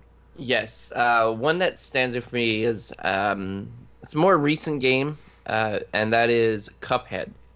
Okay. Um, and I think the music actually changes too during boss battles, because uh, kind of like how Dark Souls, the boss have like different phases. I think maybe three, maybe even some with more. Yeah. And I'm pretty sure the music changes based on that. But throughout the whole level, there's like music playing, and that and it's the type of music that goes with that art style. So uh, yeah, that's a great example of how music enhances the gameplay, the experience, and the enjoyment overall. yeah. And another one too is like uh, Steven mentioned Mario. Like Mario's a classic. Like his games, like they got that certain sound to them, stuff like that. Uh, Mhm. Another one stands out. Seems to be a lot like Nintendo too. It seems to be coming to my mind is Mega Man. All their Okay. levels always had like the little like the cool like 80s or 90s little like keyboard like electronic music like stuff like that. But yeah, that stuff is great. Like because basically just like it's not taking away from the game. It's not like an adventure game where like you're taken away by like the background and trees and giants and woolly mammoths and all that cool stuff. So it basically it's just like a platformer shooter, right? So it's just like music just to go along with it and stuff like that. So I really do enjoy that. Um, that's especially with like, the Nintendo Switch. Like I'll put on my headphones and I'll just be completely in encased with the the soundtrack. Mhm. So yeah, Yeah, no, definitely a big part. There's even little examples, real quick, Steven, before you go, but even little examples like in Battlefield when you're playing like a match of conquest, like the music starts playing like right when it's approaching the end, right? hmm and that's to heighten the urgency around what's going on.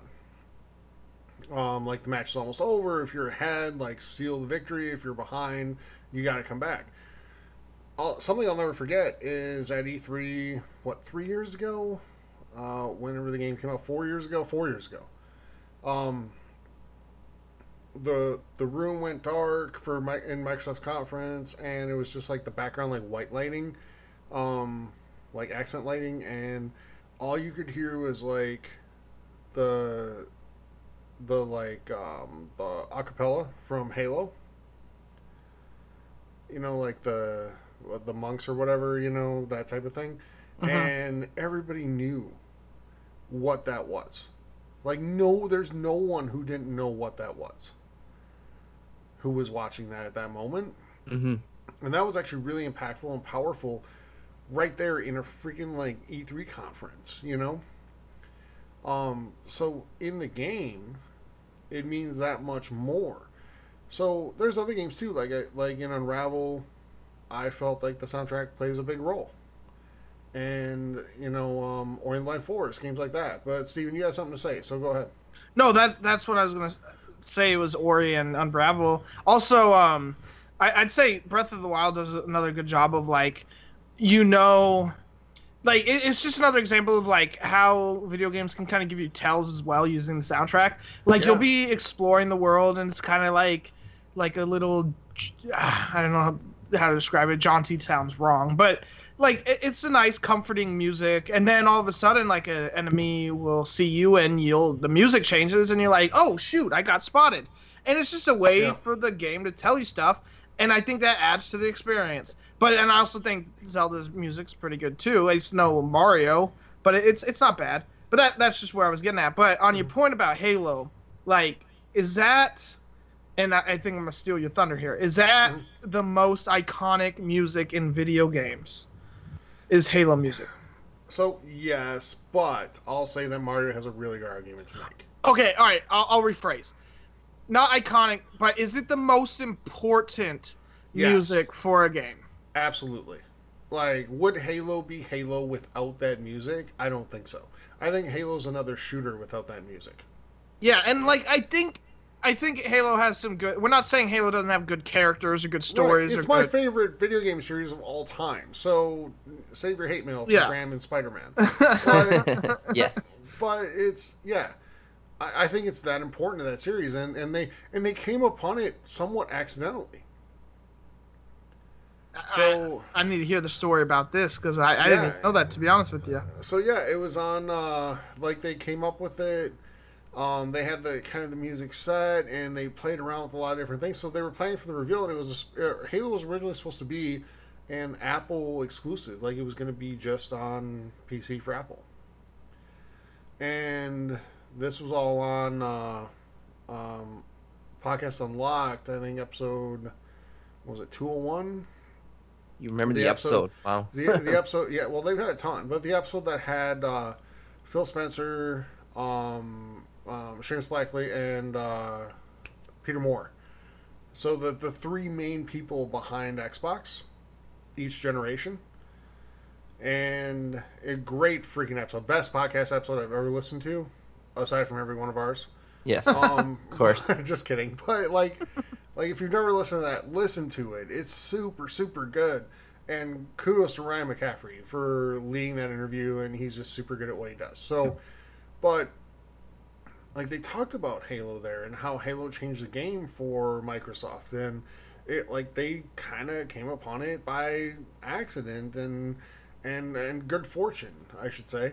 But like when they were putting together the soundtrack for it, like it just kind of last second like they had to put something together. So they just had people like do that like singing chanting whatever it is you know? Just to to do it and they were like okay that sounds good let's do it. And that became one of the most iconic sounds ever in video games. The more you know. yeah. Like that wasn't planned out through meetings and meetings and meetings and all this stuff. Like it was pretty last second.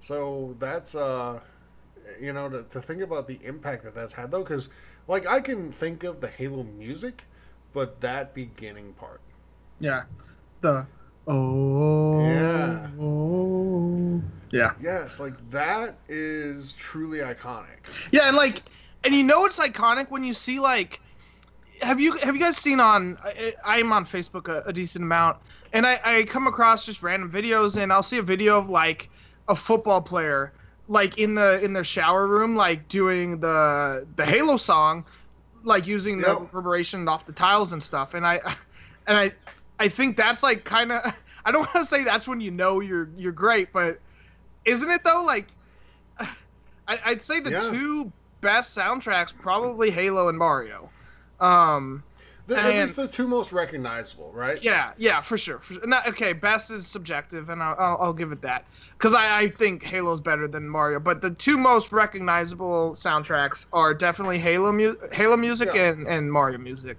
Because Graham, like Graham's a music aficionado among all of us. Like, Yeah. you would agree with me that "Welcome to the Jungle" by Guns N' Roses is not one of the greatest songs of all time. no, not. But, but doesn't it have one of the most recognizable intros ever? Oh, Like, for you sure. hear that intro and you know what that is. Yep. No, you're 100% right. That's why, like, I think, well, it's it's what brings people in, right? As soon as people hear that, I'm Yep. like, I know where this is going. This is, I can't wait. And there it is. So, yeah, it, it builds anticipation, which is like, it's a great marketing uh, tool. Like I don't even know. I don't even know, Graham, that "Welcome to the Jungle" is the best episode on that album, Best song. Best that. episode. or best Um, episode, best song. I'm sorry, best song. But yeah, you, you know what I mean. But Yeah. like that intro is so iconic. Like you can play that for me, and I know immediately what it is. Immediately. Yep. Same thing with Halo with that, and same thing with Mario music. Like you play Yeah. the Mario music, and most people know what that is. Yeah. The best, the best music, like, it doesn't overshadow the game. It, it adds to the game. yeah And that's what Halo and Mario does. It, it adds to the gameplay. Like the menu music is good, and then you start the game up, and then like something you're on a section of the game that's supposed to be intense, and the music matches that.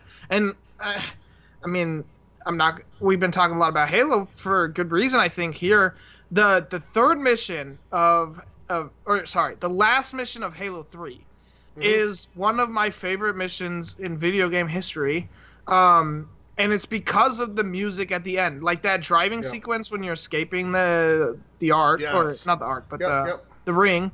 Like I can picture, I, I can vividly picture in my mind because I've done it so many times. The the the the mission itself and the music that goes along with it, and that's why, honestly, one final effort. I it's not necessarily the most iconic, but it's my favorite piece from uh, Halo Three or just the Halo series in general. And I don't think I'd almost argue that they they haven't come close to that in the Halo games since. Yeah. And I don't want to go on it- down that road, but Yeah, but doesn't it add so much to the stakes though? yes, of like, like, what's happening there Yeah. and the urgency of it and how important this is and like and i want to ask like how much could games like destiny and same developer and same composer for the first well game. for, least. for for the first game yeah, well for for most of the first game yeah, he got sacked, and that's just a way Yeah. another time. that's a whole different story whether that's right or wrong and i think it's wrong but it's uh like couldn't they benefit a lot from that Yeah, for sure. And like, like, it, when we're talking about video game music, I talk, I think of things from the very beginning, from the menu, from the starting menu. And a game that also sparks to mind, other than Halo, is Skyrim. Like, think about it. The the uh, I I think know the, the song's title playing titled in my called head right now. Dragonborn.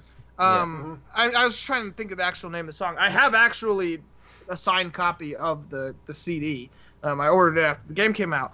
But that that song kind of sets the tone. Like the song is so it like hypes you up, and you know you're gonna play someone important.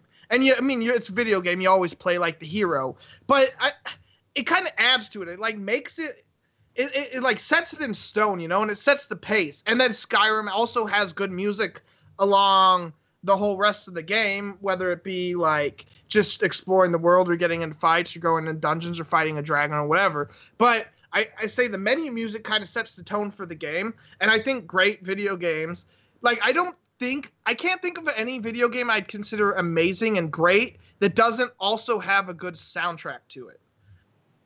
Um, do you, if you guys have an idea, like tell me. But I I can't think of a game I would consider like iconic without great music. Yeah, you're you're right. You're you're definitely not wrong there. And man, I'm trying to think right now if there's anything that would qualify, and I don't think there is. Graham. No, just nothing really comes to mind. And like for the record, like while I think GTA is like great, and I thought GTA Five was extremely fun, I I don't consider it an icon of video game design in any sort of stretch. Like it's No. it's good in in what it does, and it's um, I mean, I didn't get a masterpiece rating from like IGN, It did. It did. but Like it. It. Don't it consider it iconic in the doesn't same make way. the experience. It doesn't make the experience better. It just kind of, I guess, adds to it in a little way. But um, it's an extra thing you can have. I guess is the way that I look at it. But like, it's allowed to be tailored to what someone's personal taste is. Whereas great music in a video game, that a great soundtrack drives everyone to a certain feeling or you know purpose or whatever. Whereas in games like GTA or um, uh, Need for Speed or games like that, like you, you switch the channel to tailor it to kind of what you want to listen to, to distract you from the fact, like in in Need for Speed or like Forza, to distract you from the fact that you're driving around in circles for like an hour. yeah. I mean, yeah, you boil it down to that for sure. Um, yeah, And don't get me started on like the Madden soundtracks and stuff like that. Like yesterday was the final of the day. I couldn't take it anymore,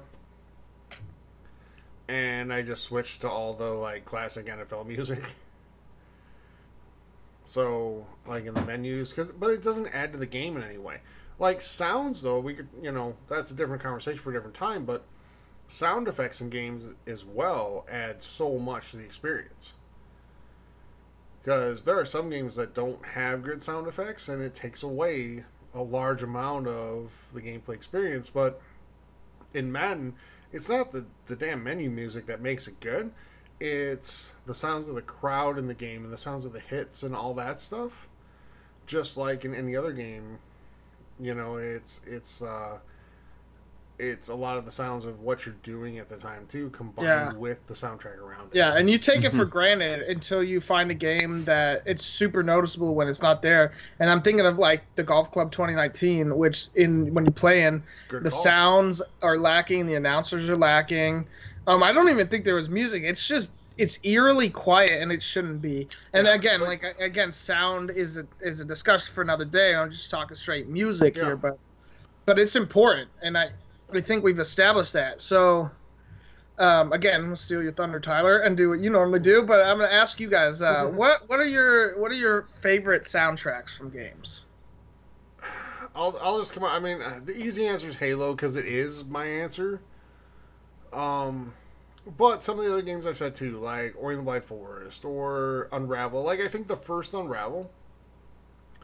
I think if you take the sound, the, the music out of that game, Ah, now I remember it. Yes. it dramatically changes how fun that game is and how impactful that game is. Yeah, Um, so I, I think that if you take the, the soundtrack out of the first Unravel, it's just another generic platformer. But the, the sound of the music in that game made it powerful. Yeah. So I'll Ne- go with that. Now that you've talked about it, I'm going to double up on that answer. Because I, I was just remembering, because I'm like, what is what's in it? What's in it? And I'm like, oh, yeah, it's like the violin and like the music going fast. And like, Yeah. yes. yeah. My Yeah, my two amazing. favorite two favorite instruments for video game music are violins and pianos. Yeah. Um, and so yeah, I, I I'd agree with that. Unravel has a great one. I would say I'm gonna I'm gonna have more than you guys. Um, Okay. Ori is one of mine. Uh, definitely Skyrim, definitely Halo, and I'm gonna add Kingdom Hearts to that. Um, because Kingdom Hearts also has some amazing s- soundtrack and music and stuff to it. Um, and also a lot of JRPGs have some great music too. Um, I, I'm not gonna name them all, but they they make the games like okay, I'll name one. Persona 5 has some great music as well. So I, I think to be a great game, you you do music only helps you, um, and if you Yeah. kind of shirk that, it it can hurt you. No, I agree 100%. Graham, anything else to add on that? No, it's, uh, it's great to hear them when you play games, and especially when you f- remember ones and like you remember those iconic moments when like music cuts in. Yeah, that that makes the game and the music well worth it. Mhm. Yeah, I, I wanted to give you last word, Graham, because you're the you're definitely the most like music person among us. Um, like it's in your gamer tag, yeah, for that matter. But forever. Uh, and you know, I'm like, I'm not.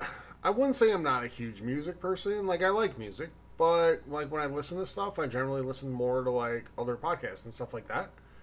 Um, but music has a way of evoking these like feelings and emotions in you that other stuff cannot. Oh yeah, music is a powerful, powerful thing.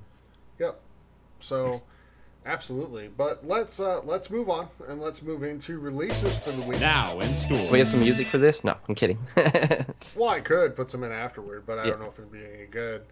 Um, let's start with Xbox though, and you know we've got we're finally into the season where week by week we're gonna have pretty good releases. excuse me, coming out. And uh, with that said, we're gonna start with Construction Simulator 2 on the 12th, but it gets better. Oh, Uh, yes, you also does. have NHL 19, Graham. Woo! Yeah, on the 12th, but on the what uh, 9th, right or 8th, 8th or 9th if you're if you bought the like special edition like you did.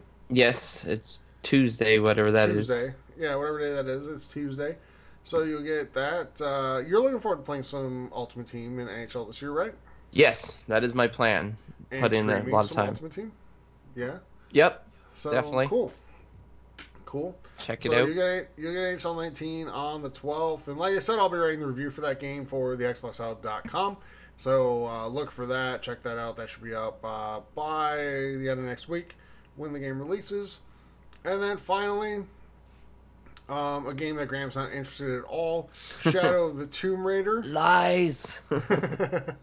Shadow of the Tomb Raider, one of the games I'm looking forward to most this fall, uh, coming out on uh, the 12th as well. So all of our games for Xbox uh, that we're highlighting this week uh, come out on the 12th Friday. That that appears to be a new trend, Graham. Like Friday, Friday releases. releases, yeah. Nintendo kind of started that. Yeah. No, Skyrim started it. Yeah. But Nintendo made it like a thing. Like it was every Friday. It's always Fridays for Nintendo, and then everybody else has kind of jumped onto that. So No, I, I like that idea because it gives you the whole weekend to play. Whether, well, not everyone has like Monday to Friday jobs, but a lot of people do. For me, for Yeah. example. So, Yeah. and then some people don't stay up till two or three in the morning playing games, unlike me. but you're but you're not one of those but I'm not So, one of those. Yeah. So- I mean, like if I get a new game, like for example, when Breath of the Wild came out, I want to do nothing but play that game, and that game probably came Right. out on a Tuesday. I'm not. I don't know. It was March the third. So- I don't know what day it was. yeah. So, like, if you're like, oh man, I gotta go to work tomorrow, so I can only play this for a couple hours. Like that's Well, like let me- a downer. Let me ask this, Graham. What time did you have to wake up for work today? I had to wake up. The latest would be quarter after seven. Okay, is that what time you actually got up? Uh, no, little after. Not Okay. much. Well, then it's not the latest. Okay, you okay, made it all right. there, Let's say so- late seven thirty. Seven thirty. Okay. All right, so seven thirty. and what time did you go to sleep? Uh, I'm guessing around three thirty, four o'clock. Okay. Don't judge me. and why? Because you were playing video games, yeah. Well, th- th- I didn't intend to stay up that late. It was just I was Uh, enjoying intention it, Is irrelevant. and and time progressed really fast. yeah. And then I'm like, well, I should be going to bed, but I'm like, well, I've already committed to playing this one more level, so you know, it happens. So everybody, this is what Graham does. By the way, he uh, sleeps like forty-five minutes a day uh, for you know like forty-nine weeks a year, and then he goes home, um, in a different part of Canada in Newfoundland for like three weeks, and sleeps a ton, and then comes back sounding like a different person, and then by the time he's ready to go again, he sounds like a zombie. Except this time didn't work that way. Yeah, but that's because he went on like a cross country like driving trip, which That's somehow true. sounded like a good idea to him. But What a silly goose. Silly Yeah. me, silly. but anyway, uh, for Xbox, yeah, it's Construction Simulator 2, NHL 19, and Shadow of the Tomb Raider all on the 12th next Friday. Steven, what do we have for? Or I'm sorry, before we go, Steven, Games of Gold. Uh, you can still get the For Honor Standard Edition through the 15th of September.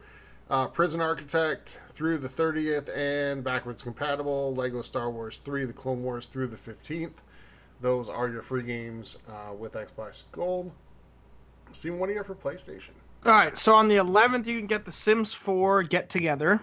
Uh, and then, uh, like Tyler said, on the 12th, you can get Shadow of the Tomb Raider and NHL 19. My notes say the 14th. I assume that's the standard edition. Yes, Um, the and, eleventh uh, is when it yeah. releases. So, the 11th, it- you mean the 12th for like the super powerful So it might- Legend it- edition? No, the eleventh. You know, it's you might be you might be right. It might be the 14th. I but the notes I had said the 12th. So Okay, well, one of us is wrong. Um, it's The important thing is I Um, will but- be playing it on the the, eleventh. the, the important thing is that if you buy the standard edition, it's available Friday. If you buy the Graham edition, it's available Tuesday. So Okay. Yeah, and then and then you know finishing off the games you can get for free on the, the only two consoles that do free games. You can get Destiny 2 and God of War 3 remastered uh, through the end of the month. So Graham, Nintendo. So, uh, Yeah. when's Civilization 6 coming on uh, PlayStation there, Steven?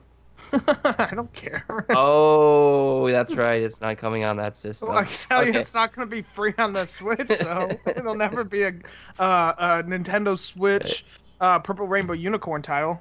Okay, so with that out of the way, thank goodness, uh, you can get on September the 13th Surgeon Simulator CPR. Now, these games are for the Nintendo Switch. On the second, you can get, or not second, and also on the 13th, you can get Super Dungeon Tactics. And to end things off, on September 14th, this is one that Steven would be looking forward to is uh, Xenoblade Chronicles 2 Torna, The Golden Country. I would be looking forward to it if I enjoyed Xenoblade Chronicles 2 and I didn't, and I'm sorry. You can send hate mail for that. I don't know why. I just didn't like it that much. Okay. I was kind of surprised by that. But Graham, like, when can you get NHL 19 on Switch? Oh.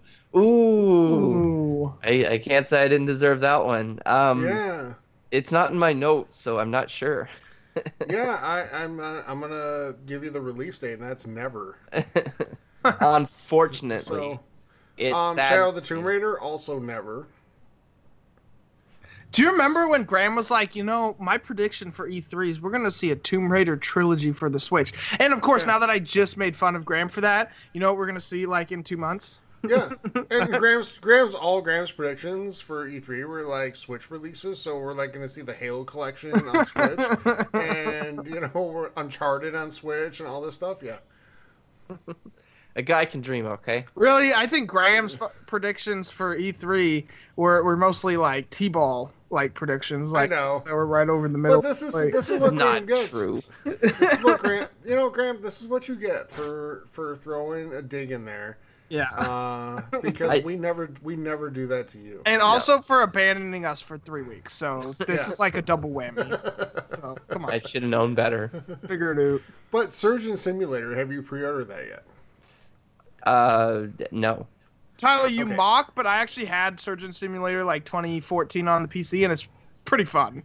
Is it like the is it like the board game Operation? It's a very, very, very, very, very version of that. Yeah. Okay. You got to cut through So- bones. It's not for the faint of heart, I can tell you that. okay. All right. How graphic is it? It's pretty graphic. It's like Okay. it's, it's it's exactly as you would imagine a simulator of surgeons being. I'm not Uh, sure I'd be interested in that. Yeah, it's it's it, it was it's on the PC it was like five bucks and it was kind of like a one-off thing. Like you know, you just want to kind of see what it would be like, and like it's kind Yeah. of fun, and you play for for an hour and maybe two, and you're like, all right, five dollars well spent. I don't know how it'd be on the Switch. Probably gonna cost you 10, 14, 15 bucks, you know, but we'll see. I mean, so, I'm sure someone will buy it. Um, All right. Well, it's, I'm it's sure pretty someone will. graphic. I'm just, I'm Someone just named- saying. Yeah, someone named Graham. But anyway, um, let's let's move into questions because suddenly we we all talked so much this week. We only have about ten to twelve minutes for questions. So Fan mail.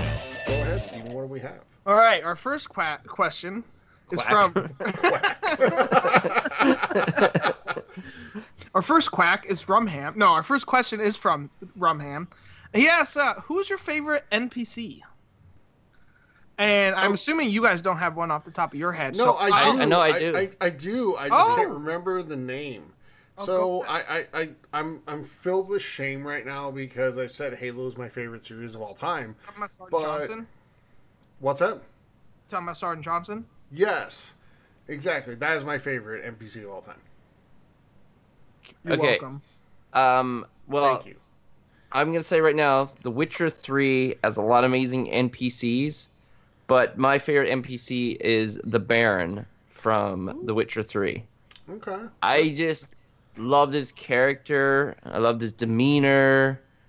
Um, I say I love his character, but there's some reasons why you wouldn't think he's a good person.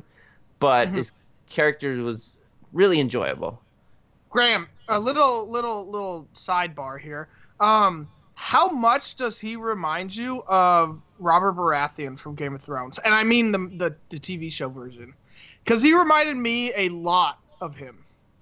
You know, In- I, in I do see this. I do see the similarities, like their like their their ideas and like their way of thinking, and their demeanor. Their but yeah, demeanor, yeah. yeah, yeah.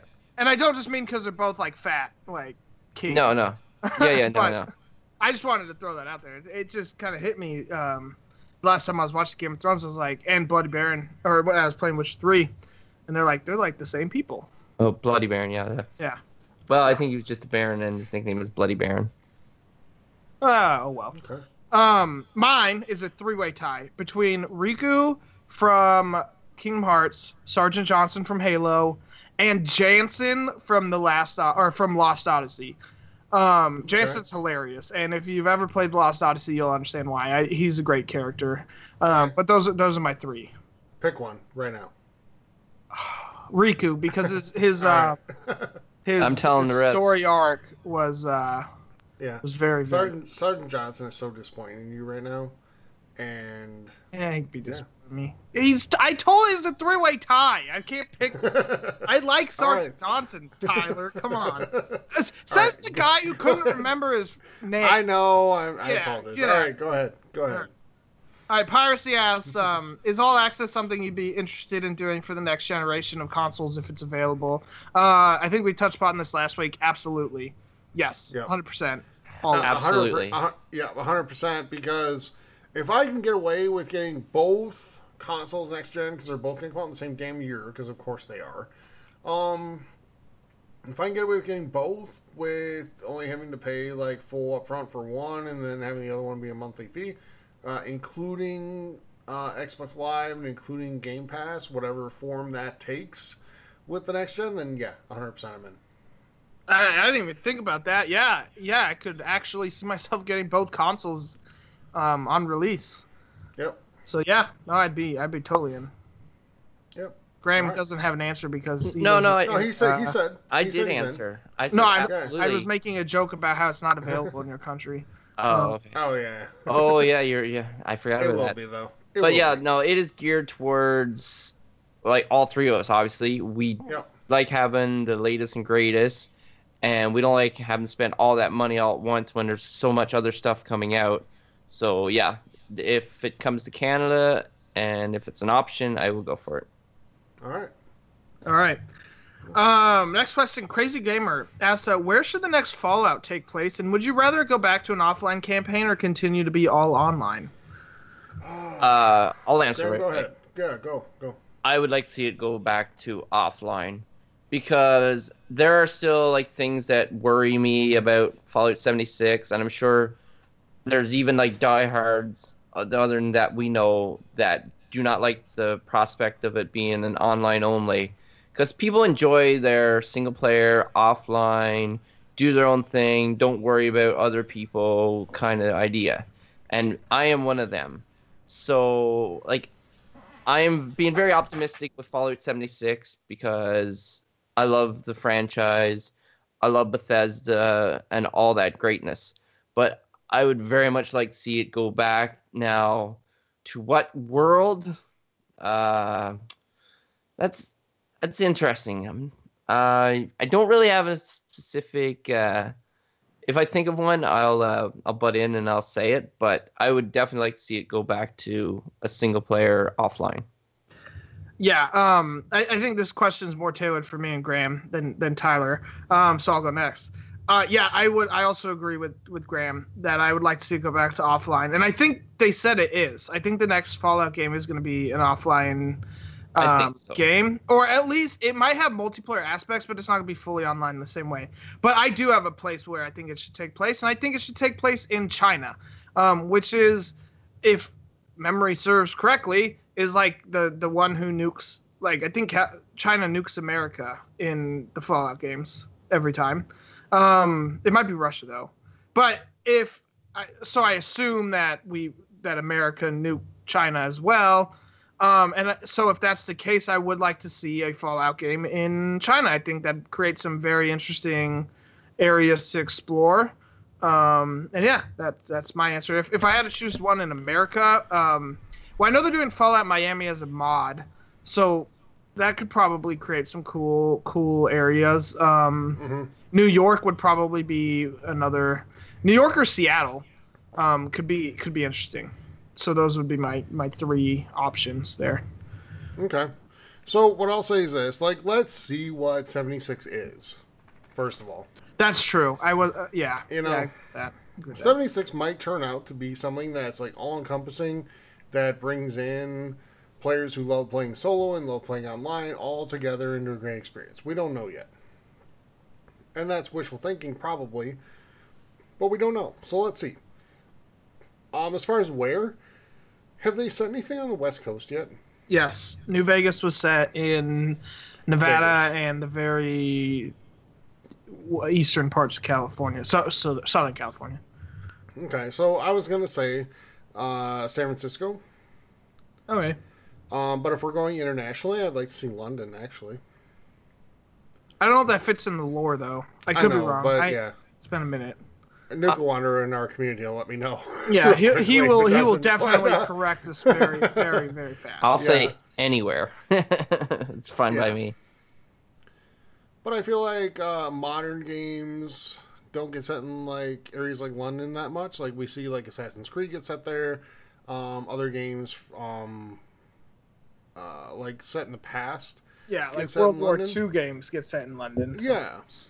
But I'd like to see something current. Um, not like the GI Joe movie, you know, where what happens in London happens. But, but yeah, I, I would like to kind of see that. All right. Uh, but that's probably all the time we have for questions. Uh, we've Uh, been on it's a more than all the time we amount of have for questions. So, um, let's go ahead and get out of here. Uh, I just want to remind everybody real quick that uh, you can join the community by going on to Facebook and looking up the Gaming Hub forums. You can head on to Twitch and look up TXH Gaming Hub there. From either of those places, Twitch or, or Facebook, you can click on our link for Discord and join that community. That's where we probably have the most discussion and uh, everything around all of our community play events, etc. Uh, if you want to help support the community, we'd really, really appreciate that. And the, the best ways to do that, Twitch, uh, TXH Gaming Hub. There again, you can, uh, if you're an Amazon Prime member, you get a free Twitch uh, Prime sub every single month. If you choose to spend that on us, awesome. We really appreciate that. If not, spend it on somebody. But you can also go to patreon.com slash gaming hub. Uh, and if you're a patron at the $5 or higher level, you are ent- entered to win a free $60 game every single month, which we're going to be doing the giveaway for next week, by the way. So if you're betting on the fence about it, now's the time to get in. A lot of awesome games coming out here in the next uh, 30 days or so. So with that, everybody. Oh, and one last reminder please uh, visit thexboxhub.com. We are the official uh, podcast of that site. So please visit that uh, site for all the latest in all your Xbox gaming news and the switchhub.com for all the latest in Nintendo news. So with that, that is episode number 121. And we'll be back next week with episode number 122. Until then, everybody, uh, this is Tyler for uh, Graham and Steve. Thank you so much for joining us. We'll be back next week and have a great week, everybody. Have a Happy gaming, everyone. Spider-Man. Yes, play Spider Man. Bye, everybody.